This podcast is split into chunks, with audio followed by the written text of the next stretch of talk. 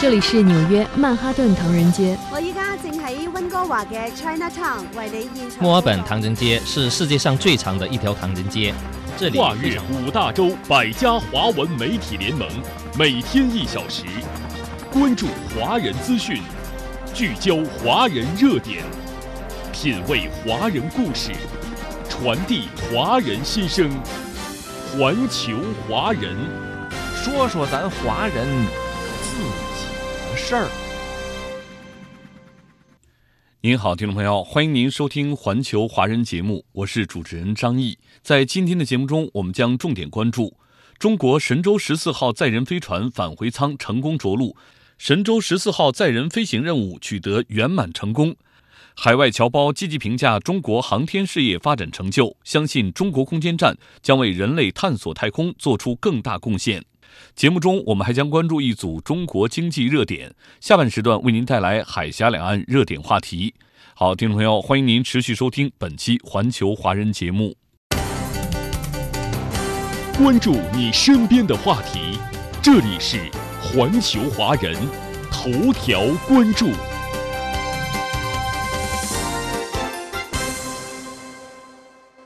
各位听友，据中国载人航天工程办公室消息，北京时间二零二二年十二月四号二十时零九分，神舟十四号载人飞船返回舱在东风着陆场成功着陆。现场医监医保人员确认，航天员陈冬、刘洋、蔡旭哲身体状态良好。中国神舟十四号载人飞行任务取得圆满成功。四号十九时二十分，北京航天飞行控制中心通过地面测控站发出返回指令。神舟十四号载人飞船轨道舱与返回舱成功分离。此后，飞船返回制动发动机点火，返回舱与推进舱分离。返回舱成功着陆后，担负搜救回收任务的搜救分队及时发现目标并抵达着陆现场。神舟十四号报告，经安全着陆，动幺感觉良好，动两感觉良好，动三感觉良好。返回舱舱门打开后，医监医保人员确认航天员身体健康。首先出舱的是航天员陈冬。六个月忙碌而又充实的太空之旅，很有幸见证了中国空间站基本构型建成。我们像流星一样回到祖国的怀抱，我为伟大祖国感到骄傲。航天员刘洋随后顺利出舱。难忘天上宫阙，更念祖国家园啊！回到祖国的怀抱，很踏实，很安心；见到亲人同胞，很激动，很亲切。中国航天永远值得期待。最后，航天员蔡旭哲也顺利离开返回舱。首次六个月的飞行，星河灿烂，一览无余。希望有朝一日重返太空家园。神舟十四号载人飞船于二零二二年六月五号从中国酒泉卫星发射中心发射升空，随后与天河核心舱对接形成组合体。三名航天员在轨驻留六个月期间，先后进行了三次出舱活动，完成空间站舱内外设备及空间应用任务相关设施设备的安装和调试，开展一系列空间科学实验与技术试验。在轨迎接两个空间站舱段、一艘载人飞船、一艘货运飞船的来访，与地面配合完成了中国空间站 T 字基本构型组装建造，与神舟十五号航天员首次完成在轨交接班，见证了货运飞船与空间站交会对接最快世界纪录等众多历史性时刻，并利用任务间隙进行了一次天宫课堂太空授课以及一系列别具特色的科普教育和文化传播活动。陈冬成为中国首个在轨驻留时间超过二百天的航天员。此次任务是首次在东风着陆场实施冬季夜间返回，零下十几度的极寒天气与暗夜条件给搜救任务带来很大挑战。中国酒泉卫星发射中心正高级工程师、载人航天工程着陆场系统副总设计师卞寒成表示，东风着陆场立足最困难、最复杂、最寒冷、最黑暗情况，制定了飞船跟踪测量方案、返回舱搜索回收方案、航天员现场救援方案等，重点开展了返回舱倒扣、舱口被掩埋、舱体变形等极端情况的处置训练。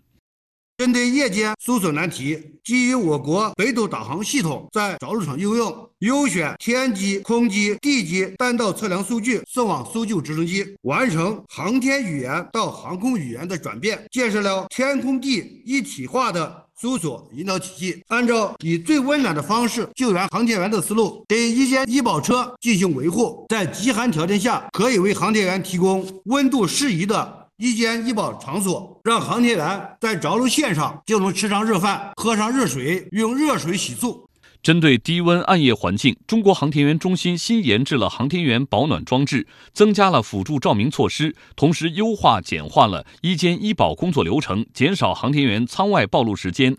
中国航天员中心神舟十四号任务着陆场试验队责任总师徐冲介绍说。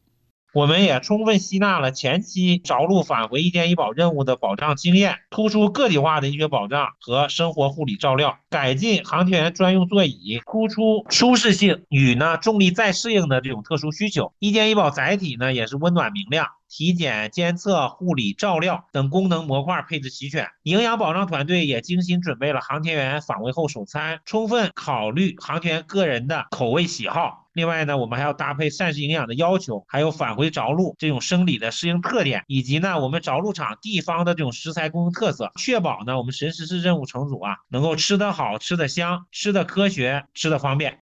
据了解，神舟十四号乘组返回后的首餐包括面条、小米粥、小花卷、番茄牛腩、羊肉、清炒土豆丝、葡萄、柚子、鲜榨玉米汁等品种。近期，中国空间站接连传来令人振奋的消息，也引发海外华侨华人的强烈关注。神舟十四号乘组平安归来，飞天圆梦之旅还在继续。从此，在浩瀚宇宙，中国空间站将一直有中国航天员不间断驻守。未来的太空家园还将不断诞生更多精彩，航天人还将不断攀登中国航天新的高度。俄罗斯华侨华人青年联合会副会长周苏萌女士在接受本节目的连线采访时说。伴随着神舟十四号载人飞船成功返回地球，海内外中华儿女都为中国航天事业的发展、中国空间站建设成就而自豪。中国航天事业蓬勃发展的背后，印刻着中华儿女自立自强的民族气节，凝聚了科学家协同攻关的智慧力量。我们相信，中国空间站将为全人类的太空探索事业做出更多更大的贡献。对中国空间站建设及中国航天事业不断取得的新成就，旧金山华人网友妮可女士在社交媒体留言中说。虽然曾经咱们被国际空间站拒之门外，而如今中国在航天领域取得的成就让所有人都惊叹不已，并且展现着大国气度，以包容合作态度面向全世界。我相信中国空间站未来一定能成为真正意义上的国际空间站。好，听众朋友，接下来我们来听一下本节目特约海外华文媒体评论员、加拿大红枫林传媒副总编贺林先生的点评：星空浩瀚无比，探索永无止境。回首过往。中国航天的发展史就是一部自力更生、自主创新的奋斗史。如今，中国航天事业从无到有，由弱到强，部分技术实现从跟跑、并跑到领跑，服务范围从国防建设拓展到国计民生，发展的动力和底气正是源于自主创新。我们也看到，中国秉持构建人类命运共同体的理念，中国空间站将来也会为世界太空科技合作发挥重要作用。也必将造福全人类。环球华人，听众朋友，欢迎您继续收听《环球华人》节目。接下来，我们聚焦一组中国经济热点。点外卖的范围越来越广，以本地门店加即时配送为亮点的即时零售新模式，越来越受消费者的欢迎。生鲜、日用百货，甚至是药品，万物皆可外卖的消费体验，正在推动即时零售模式高速增长。总台记者夏青报道。最近受强冷空气影响，我国自北向南经历了一轮大范围寒潮降温，很多居民吃起了火锅。为了避免聚集，不少人选择从到家等网络平台上购买食材和餐具。现在天冷了嘛，吃火锅多，像我们肉卷啊，包括一些锅具、餐具，外卖上都直接有。我们吃完也不用洗碗什么的，也很方便。我们下班之前会提前点好，到家就直接可以收外卖，然后就节省了很多的时间。随着消费场景不断向线上转移，不少实体商家也转变经营理念，拥抱互联网平台。何先生在南京开了一家小超市，为了拓宽销路，打通线上销售，在实体店开业的第一时间，何先生同步开通了外卖平台。眼下店内顾客不多，但是配送员却络绎不绝。他和几名店员分头打单装袋，忙得热火朝天。我觉得这个应该是一个趋势，因为我们原来的单品呢是两千件左右，为了迎接这个市场啊，我们把单品上到了五千五千多，有些衣服啊、皮鞋啊、啊有些日用品啊、化妆品啊，什么都会牵扯到。万物皆可外卖，如今外卖骑手的送餐箱里已经不仅仅是各种餐食，从蔬果生鲜到日用百货，从服饰鞋帽到图书音像，甚至还有药品、数码产品。越来越多的商品正通过即时零售的方式被送到消费者手中。美团发布的数据显示，随着入驻品牌从餐饮向日化、母婴、数码等品类扩展，平台所售商品数量和客单价不断提升，即时零售日均订单量超过四百三十万，其中数码电器、家具、厨具、宠物用品等类目的即时性消费需求显著增加。今年双十一期间，数码外卖订单交易额同比增长十三倍。中国连锁经营协会近期发布的《二零二二年中国即时零售发展报告》预计，在二零二五年，即时零售开放平台模式规模将突破万亿元门槛，达到约一点二万亿元。业内专家表示，随着消费观念的转变，消费者对即时零售的接纳度越来越高，即时消费场景不断延伸。南京邮电大学教授周文成满足人们呢即时需求、即时配送、本地化供给，这也是即时零售三大关键的要素。那对于居民消费的体验、实体经济的发展，它是一个双赢。即时零售不仅仅局限于实体商品这样的零售业，也逐渐拓展到美容美发、便民维修、共享交通。等服务领域，能够让衣食住行各种需求出门即达、触手可及。自电子商务兴起以来，网络购物和实体商超之间的较量就从未停歇。然而近年来，为了减少网络电商和客流量减少带来的冲击，实体商超纷纷寻求转型，通过接入京东到家、美团闪购、饿了么等平台，分享和承接海量线上消费需求。从相争到相融，即时零售让实体商超成为网络消费版图里的重要组成部分。不过，浙江大学国际联合商学院数字经济与金融创新研究中心联席主任研究员盘和林认为，即时零售提高了本地销售的便利性，这种趋势未来会继续，但也要警惕副作用。但未来也会带来一些副作用，线上模式的流量啊。比较集中，可能出现强者恒强；线上销售不佳的实体商超，可能出现搜索排名靠后的情况。有一些实体店必须到店消费，但可以通过电商平台来进行服务销售。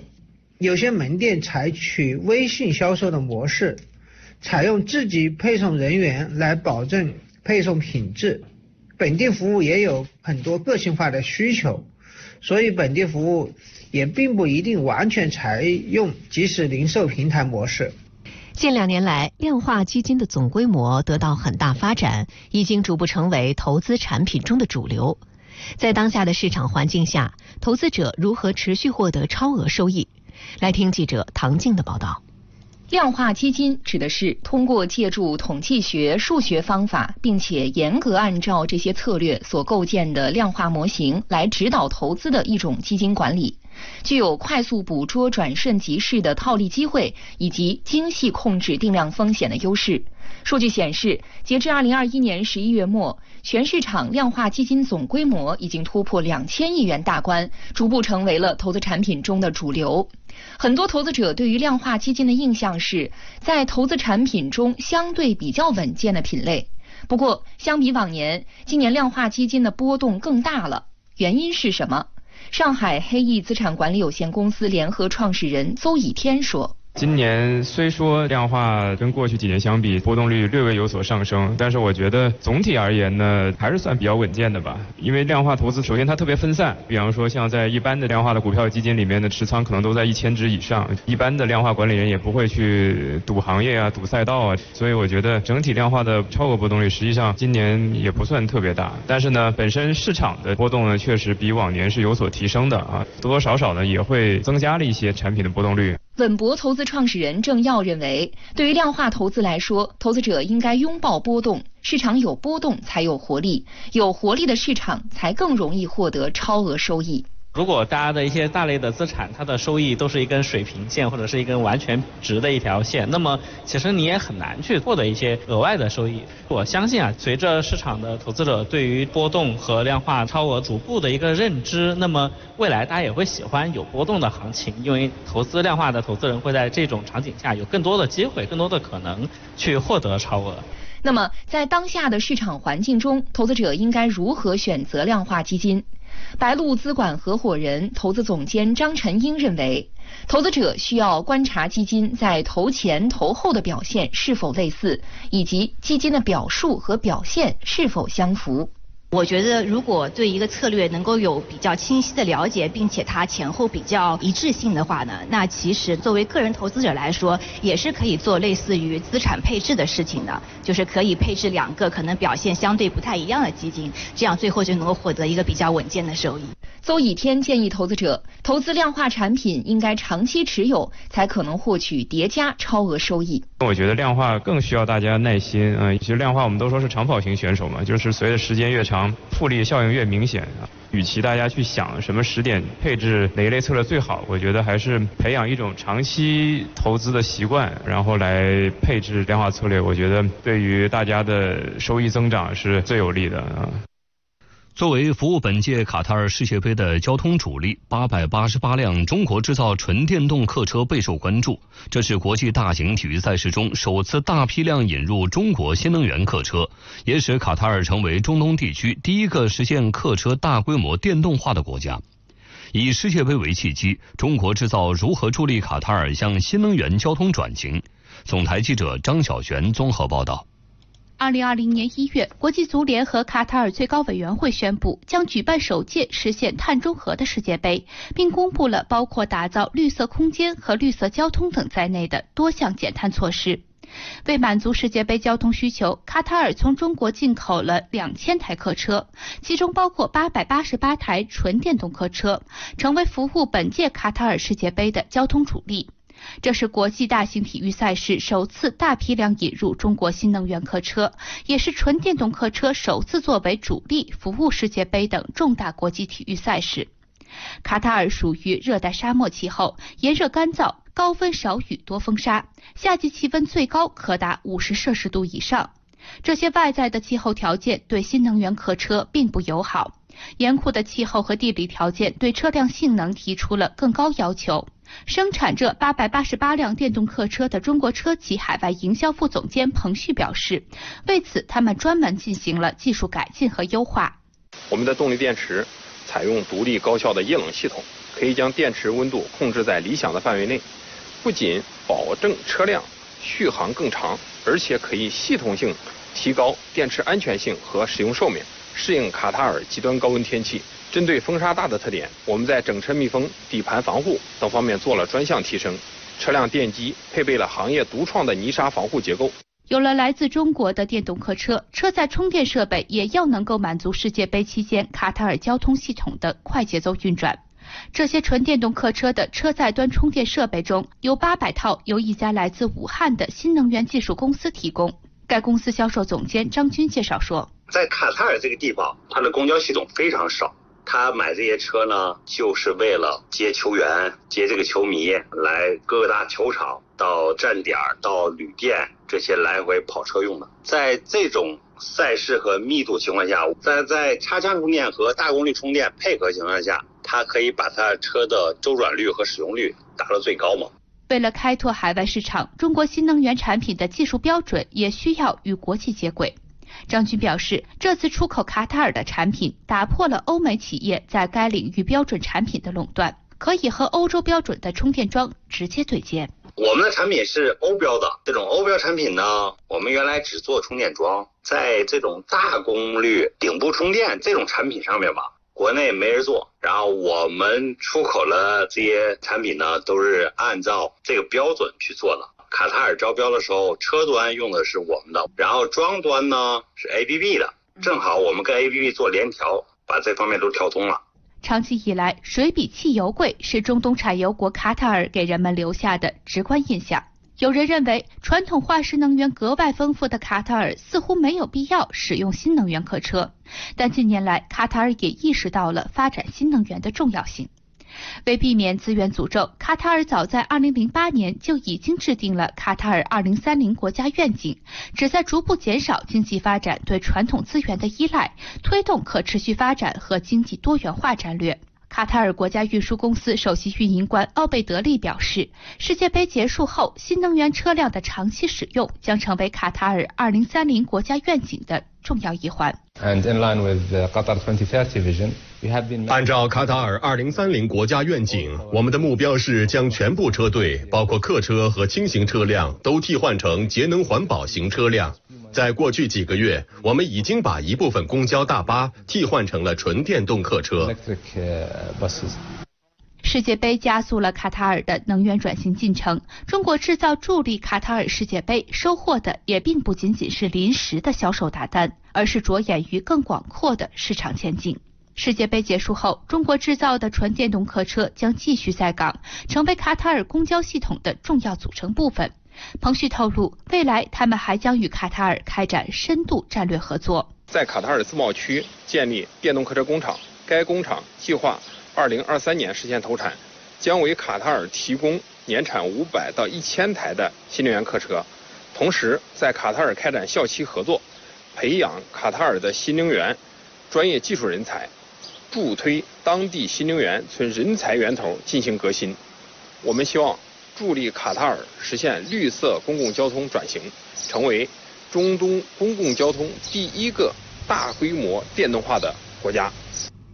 近年来，不少车企看好增程电动这一细分市场，增加续航里程，解决续航焦虑。增程式电动车越来越多，它会是新能源电动汽车的未来吗？来听总台记者孔颖的报道。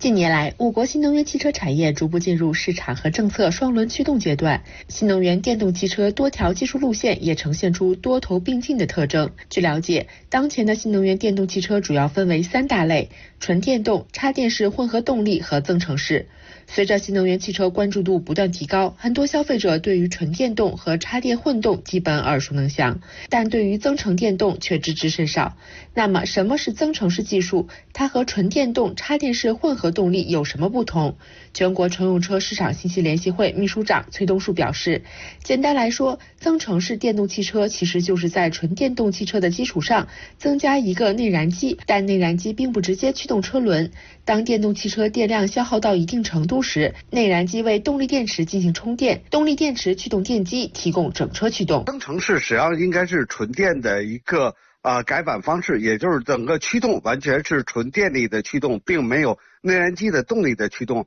所以增程的话，它只是增加里程，而并不输出动力；而插电混动的话，是发动机和电动机。可以共同为整个这个车辆行驶做工作，所以这样的话插混的话可以实现内燃机跟纯电两个共同驱动。经过多年的发展，超大规模的新能源汽车市场在我国已经形成，从城市到乡村，应用场景、需求场景众多。中国汽车工业协会副秘书长何毅表示，不同的市场需求需要多种技术路线，从中长期看，多种技术路线共同发力将是市场发展的常态。多技术路线是我国汽车清洁低碳转型的。必经之路。经过多年发展，超大规模的汽车市场在中国已经形成，超过三亿的保有量。呃，未来的预测是在五亿左右。应用场景众多，需要多技术路线来满足。摸清需求，细分定位，走出自己的路。多技术路线是我国超大规模汽车市场发展的根本需求。无论是插电式混合动力。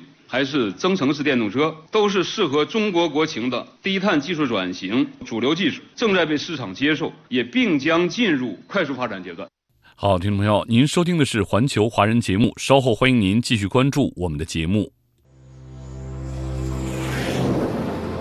没有最遥远的距离，不问梦开始的地方，只有你关心的。从二零一六年开始，春节成为你开心的。大家好，我是你们的导游小丽，在广袤的东非草原，路过你的全世界，环球华人。